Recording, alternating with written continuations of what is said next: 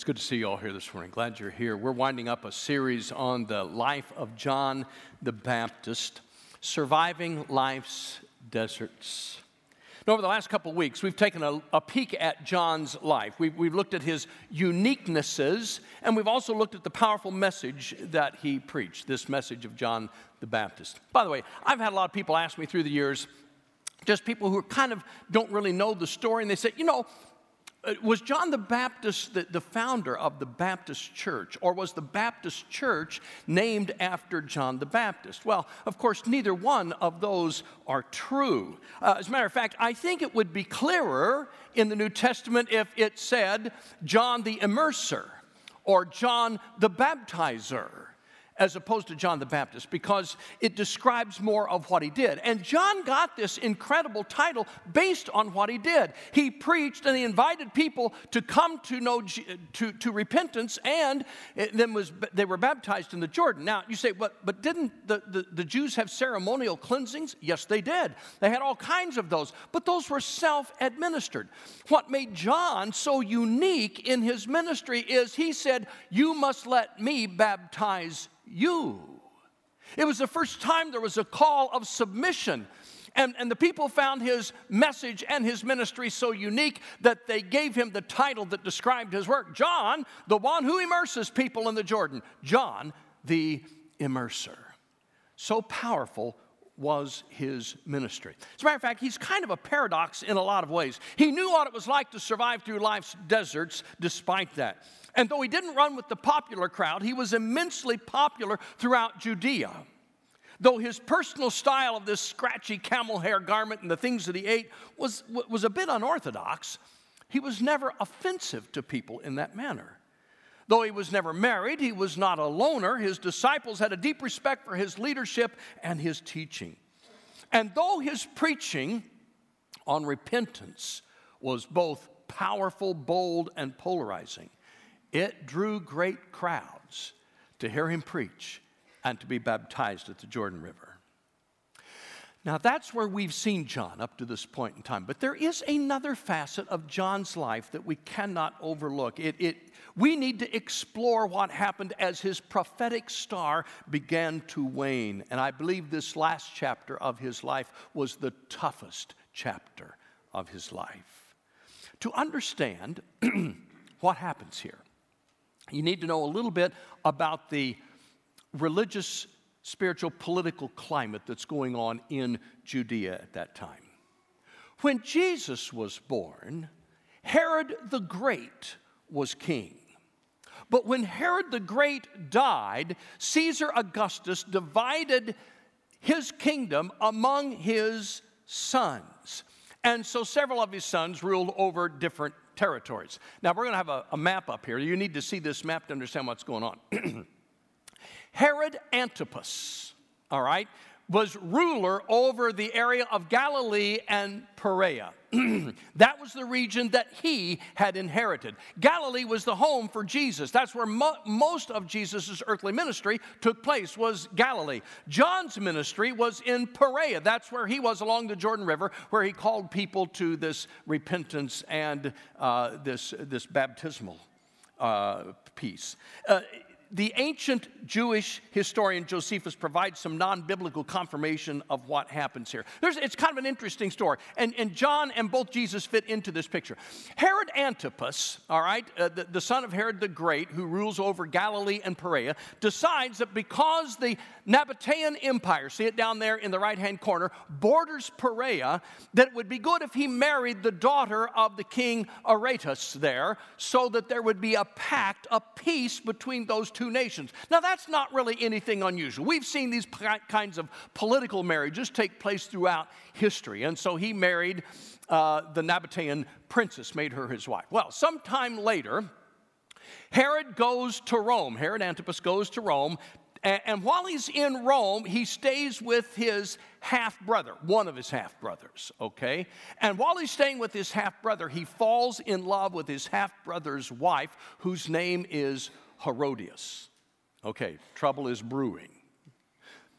You, what you need to know that this get this gets more kinky as we go on all right herodias herodias is the daughter of another half brother of Herod Antipas, which makes her his niece.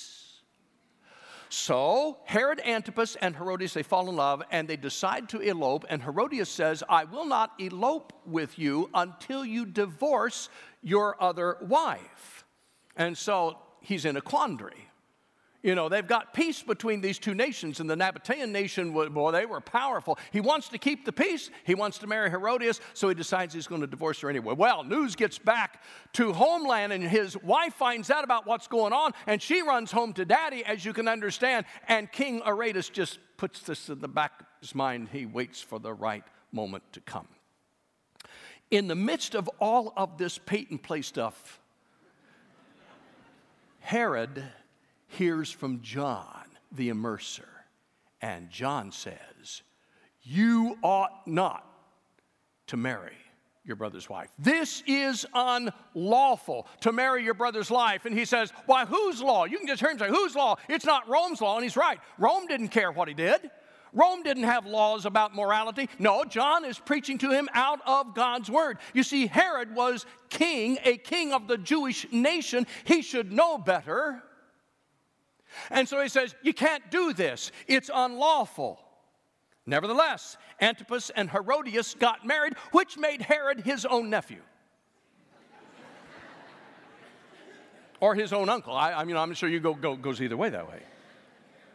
Herodias was not a woman to be spurned by such preaching, and she wanted to put John to death immediately. Herod knows that because John is so popular, that to put him to death would to, to create a riot, and so he compromises and puts John in prison. Now, I want you to just fast forward just a little bit here to the year 3680. That's just a few years later, when Herod is beginning to relax about all this. That's when Aretas, king of the Nabateans, invades Perea, his former father in law. Remember? And he just whoops Antipas and the army, so much so that Antipas goes into hiding. He, he is exiled, and history never hears from him again. Here's the lesson, guys don't mess with a father in law who's armed and dangerous. so, John then is incarcerated in the prison Machaerus on the northeast shore of the Dead Sea, and it is there that things begin to happen in his own heart and soul. Two important lessons grow out of this episode in what becomes the tragic conclusion to an influential life, and both grow out of a spirit of courage. The first has to do with fearless convictions, and the second has to do with doubts, and both of those things grow out of a spirit of courage. Let's talk, let's talk about fearless convictions for a moment. Fear is something that we all face, and it can come at any time in life, and it can come from any direction in our lives. Being fearful is not the issue, it's how we handle our fears that determines the outcome. In a commencement speech, actor Jim Carrey spoke to the graduates and told them this Fear is going to be a player in your life, but you get to decide how much. He's right. You can't prevent fear in your life. You can't prevent fearful moments from happening, but you get to choose how it impacts your life. Now, you can surrender to fear, or you can conquer your fear. Much of our fear, I think, grows out of the unexpected moments in life. You go to the doctor for something routine or what you think is routine, and you walk out of the office in shock and fear because you've discovered you have a life threatening condition, and the outcome is a little bit up for grabs. You weren't expecting that, but now you've got fear because of it. Or you work hard and diligently, and one day the boss comes in and tells you that you are one of his best employees, that, that there isn't anybody better on the payroll than you are, but he has sold the company. And the new employer doesn't want any of the old employees. He's going to staff the business by his team, and you are now out of a job, and suddenly fear grips your heart. Despite your work ethic, you are now out of a job. And at your age, you don't know how to start this process, you don't know where to turn, and fear just envelops you. We have to deal with these according to our trust in God. Nobody can prepare for the unexpected. That's why we call it the unexpected. And so when it happens, our only recourse is to trust God, turn to God and say, You've got to get me through this because I don't know where I'm going and I am gripped with fear. But I hope, I hope that your trust in God will be greater than your fear of the situation. That's not the situation with John. John's fear did not come about as the result of something unexpected happening. Quite the contrary. John embraced his fear because he knew what he had to do because Herod was acting in a way that was contrary to God's word, and he could have ignored it. He could have said, Hey, what happens in Herod's palace is his business. That's no part of me. But he says, This is God's leader over his people. I must confront him with his sin. John was not anxious to be incarcerated in a rat infested prison where people were treated worse than animals. But he could not, he could not ignore the word of God, and his fearless conviction was stronger than his fearful situation. Now, now John was not a stranger to bold talk. John was not afraid to speak for God. We, we know this from what he had said on other occasions. As a matter of fact, I want to take you back to Matthew chapter 3, verse 7. And this is a conversation that John has when the, scribe, when the Pharisees and the Sadducees come out to the Jordan River to hear what he's saying. Now, the Pharisees and the Sadducees were the religious elite of, of Judea, they were the upper crust of the religious society. They are, they are the ones that should have been the people to look up to with great, well, reverence to a certain degree to follow what they were doing. But they weren't genuine in their faith and John knew it. Now, listen to what John said. I'm going to read this, by the way, out of the translation called The Message. When John realized that a lot of Pharisees and Sadducees were showing up for a baptismal experience because it was becoming the popular thing to do, he exploded. Brood of snakes! What do you think you're doing slithering down here to the river? Do you think a little water on your snake skins is going to make any difference?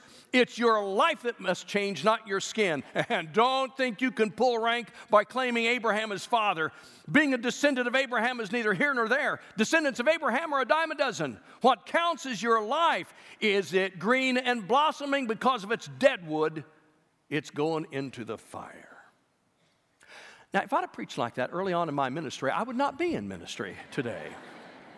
That's bold talk. Dale Carnegie, author of How to Win Friends and Influence People, would have failed John if he had spoke so abrasively. But John was a prophet who said what needed to be said. Besides that, folks, he's preaching to the choir. You do understand that, don't you? The Pharisees and Sadducees were also Jewish people. The recipients of his blast were the religious leaders, I told you a minute ago. This is not some outsider group. This is not this is not Rome. We never have an example of John railing against Rome. He is talking to God's people who are held to a higher standard of accountability. And he's telling these religious leaders of their phoniness and their fakery when he accused Herod of sinful behavior, John was right, but it was a costly speech. Herod should have been living as the leader of God's people, but he was just living like any other person with the power that was available to him. John, in essence, was saying, You know better, Herod. You need to get your act right. It's a sin for you to marry your brother's wife, who's also your niece. He was a man of courageous conviction. And sometimes, sometimes when you have convictions, fear can come with them. Are, are you a Christian of courageous conviction this morning? Does what you believe impact who you are, what you do, and how you live? Is this Christian life something you put on for Sunday morning and then you take off for the other six days of the week? Do you stand up for what is right because it is right or only when it's convenient? What would you do if tomorrow you go into work and your boss asks you to do something unethical, like lie to a customer or cheat a client? How will you handle that? Will you just acquiesce? Will you just surrender and say, well, this, it's, it's my job. This is what I got to do. I, you know, I wouldn't normally do this, but the boss said. I wouldn't suggest that you take John's tone and call him a snake in the grass. That would not be the right approach. But I wouldn't tell you to acquiesce either. Yes, you have to answer to your boss. Yes, there is fear if you push back. But you and I will also answer to God. And that's a greater fear. And I would not suggest that you simply refuse. That's probably not a good way to handle it either. What I would suggest you do is put some thought and prayer into it and respond with a better answer or approach. Give your boss an idea that keeps the whole situation honest and above reproach, and yet accomplishes the very same thing. What, I, what I've discovered through the years is that people appreciate an honest answer. That they appreciate an honest explanation, even if it's not the one they want to hear, because they appreciate the honesty behind it. Most people know when you're blowing more smoke than a chimney on fire anyway, and so don't try to hide the truth. Just be gentle with the truth. But would you, would you push back gently with a better idea, or would you just acquiesce to what the boss had asked you to do? You see, convictions matter. As I understand it, the U.S. Supreme Court draws a clear distinction between conviction and preference. Uh, they used to, and I'm assuming they still do. A preference is a very strong belief held with great strength. Uh, you can spend your life believing in that preference. You can spend your money supporting that preference. You can even teach your children that they might believe that preference as well. But the Supreme Court will still rule that it is a preference. A preference, you see, is a strong belief, but a belief that you will change under the right circumstances. Circumstances like peer pressure, or family influence, or potential lawsuits, or incarceration, or maybe even the threat of death. In other words, you got to ask yourself the question would I die for my preference? A conviction, on the other hand, is a belief that you will not change for no one, for no thing, not even the threat of death. And here's the bottom line preferences aren't protected by the Constitution, convictions are. A conviction is rooted in the very core of our being. A conviction on the inside will always be visible on the outside with our lifestyle and behavior. To violate our convictions, we would view as sin. now, take a look at your faith and your relationship with Jesus Christ and answer this question Is it a preference or is it a conviction? Would you compromise your faith in Jesus Christ for peers or family, or are you willing to die for your faith? John was a man of convictions, and the times in which we live demand that we be a people of conviction, not preference. And it will take courage to be a people of conviction. And when you speak to those who do not share our faith or share our convictions. Share your convictions in a loving manner. Remember, they're not a part of the family, they're not in the choir, so to speak. We want them to be a part of the family. So share gently your convictions so that you have the opportunity to speak into their life. There is a second facet of John's last days that also speaks of his courage. I mentioned it earlier. John's ministry was winding down. That, by the way, in itself can be a difficult time. When you've been a person of influence like John was, and then suddenly you are not a person of influence, boy, that's a, that's a tough position to be. Add to that the fact that he had been in prison for about 10 months in this place that was probably nothing more than a pit in the ground, not like our prisons today. And John begins. to, to reconsider what he has believed. Matthew chapter 11, verse 2, John's disciples come to Jesus. now, when John heard in prison what Christ was doing, he sent his disciples to ask him, Are you the one? Are you the one that was to come, or should we expect someone else? Now, this is John who baptized Jesus. This is John who said, Behold the Lamb of God who takes away the sin of the world. And now it's John saying, Are you, are you the one?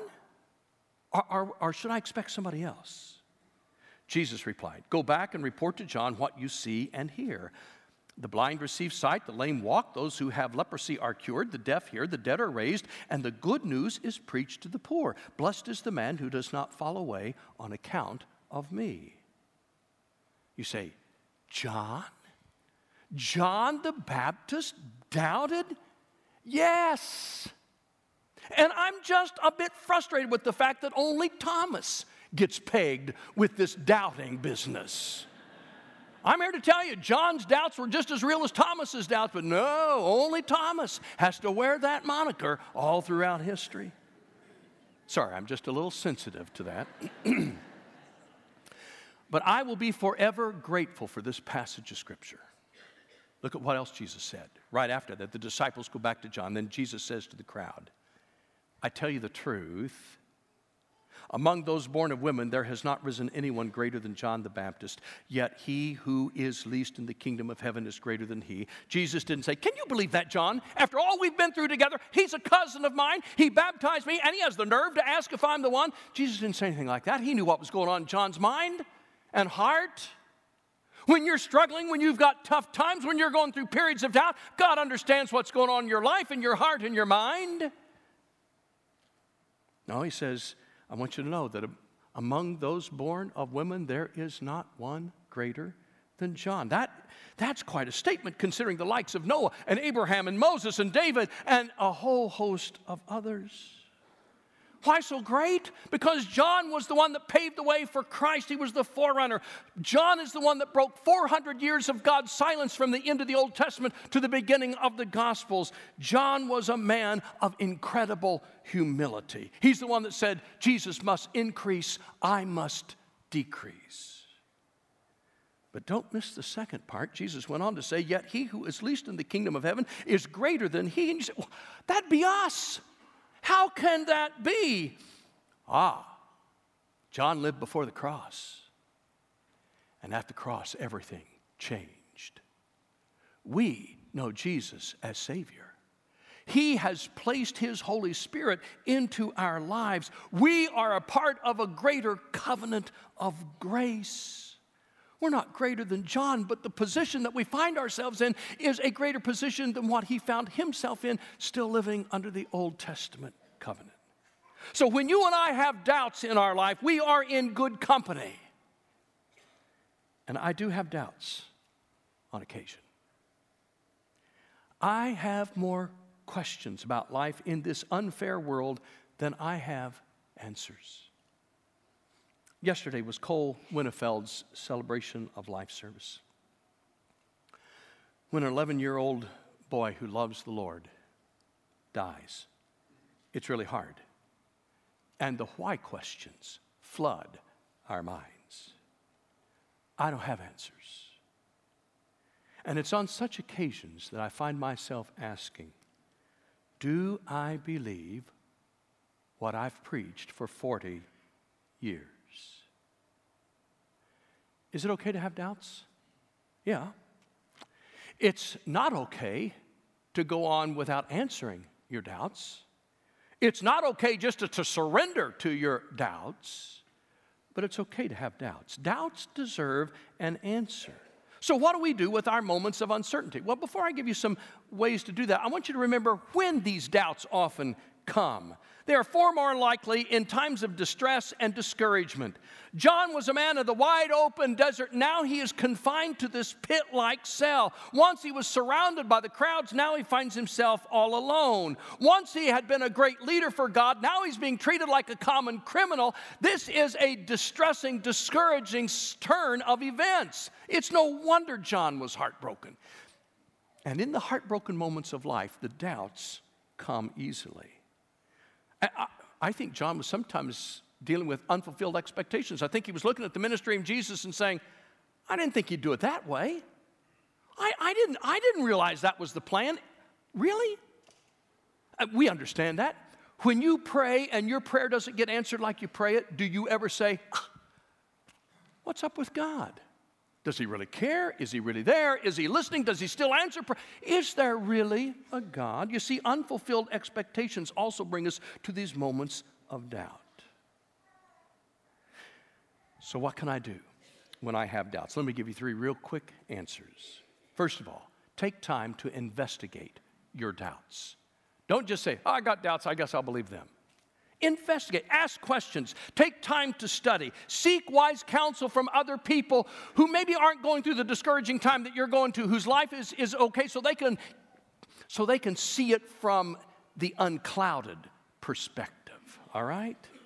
I find that the best answers are at our fingertips in the Word of God. When John said to the disciple, or John sent his disciples to ask Jesus, Are you the one? Jesus didn't send back the answer, Well, yes, of course. Get with it, John. He quoted scripture.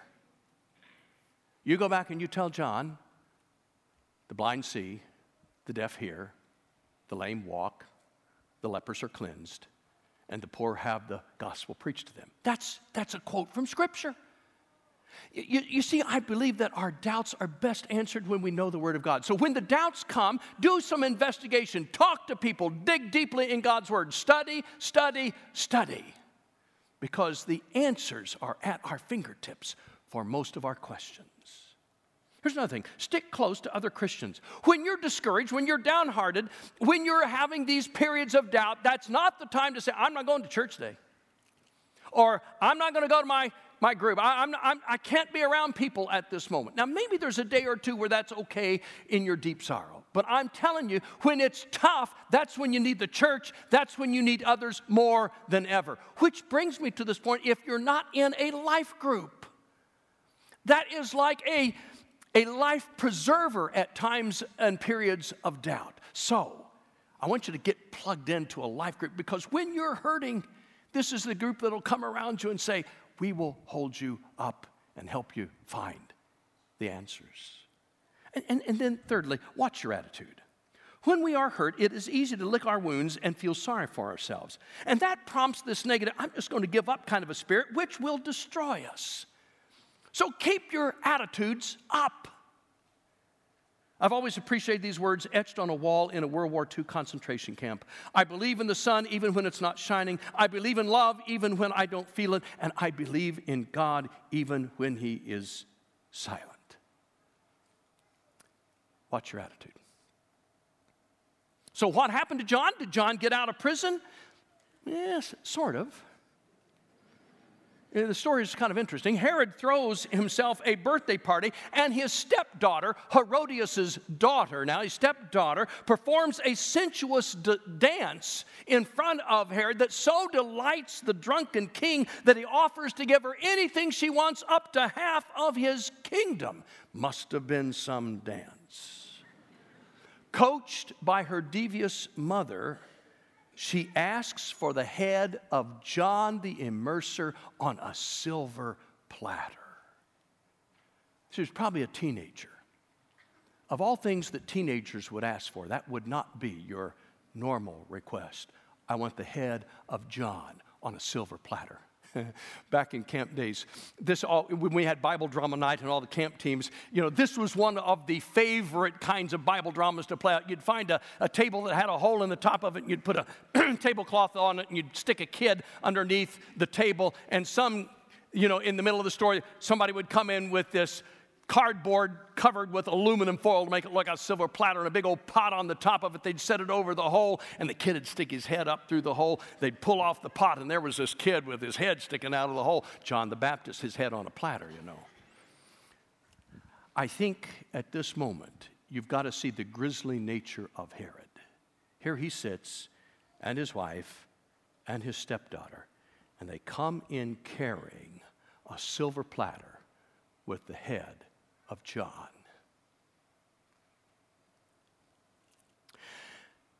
If I had been God at that moment, I would have called for a miracle. All right? This is where I would have had John open his eyes, look straight at Herod and Herodias, and then speak. It's still not right for you two to be married.